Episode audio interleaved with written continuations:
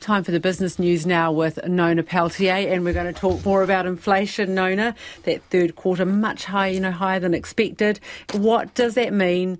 Can you tell us more for businesses and consumers? You know, it's interesting. Quite a few people have asked me recently, what is all this inflation talk about? And it's really quite a basic thing, really. I mean, inflation is prices that are rising uh, following demand. So issue isn't how whether or not inflation is good or bad. A little bit of inflation is is considered to be a positive for the economy because it uh, creates expectations that prices won't fall.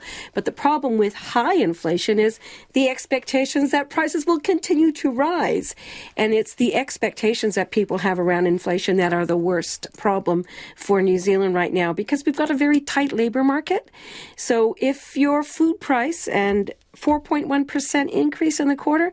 If your food prices are up that much in three months, you might be looking for a wage increase.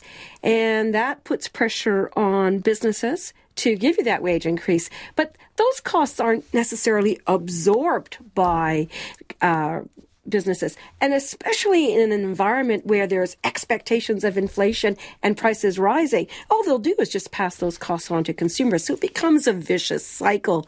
So the Reserve Bank of New Zealand is really going to have to jump on top of it. Whereas we went hard and early, uh, we know that we were one of the first central banks in the world to to raise interest rates. Um, it isn't enough it looks like we're going to have to go a lot harder than we already have. That's a it's a terrible position to be in for people who are struggling already with high costs and so forth. So for consumers, it does mean that prices will in, continue to increase. Certainly, interest rate costs will go up. Those costs will be passed on to consumers for sure. And yeah, until we can get on top of this, it could go on for oh, well into next year. It's very uh, depressing, Nona. The, the, uh, a little bit of other news, perhaps. The Ryman uh, retirement village operator, Ryman Healthcare, now they're going to use timber rather than concrete and steel for their Christchurch developments. Yes. Why now, that? Well, it has to do with inflation uh-huh. as well, of course, yes. Uh, because, uh, well, two reasons. One, supply, which is uh, the supply of steel and concrete expected to be in very short supply in Christchurch when the stadium gets underway in terms of the construction of that at the end of this year. So they're going to use a lot of steel, a lot of concrete into the construction of that particular facility. And Ryman is anticipating shortages. So they've said, okay, we're going to go with timber this time. And that's why. There you go. Very interesting. Thank you so much. That's our business reporter. No, you need to tell me oh, the, the I need markets. to. yeah, I need to ask you about the markets. What's happening there? I tell you, some things did happen as a result of the change in CPI. Uh, so, for example, the dollar it rose more than a half a percent to fifty six point nine, which is a cent that's US cents. Uh, better than it was yesterday.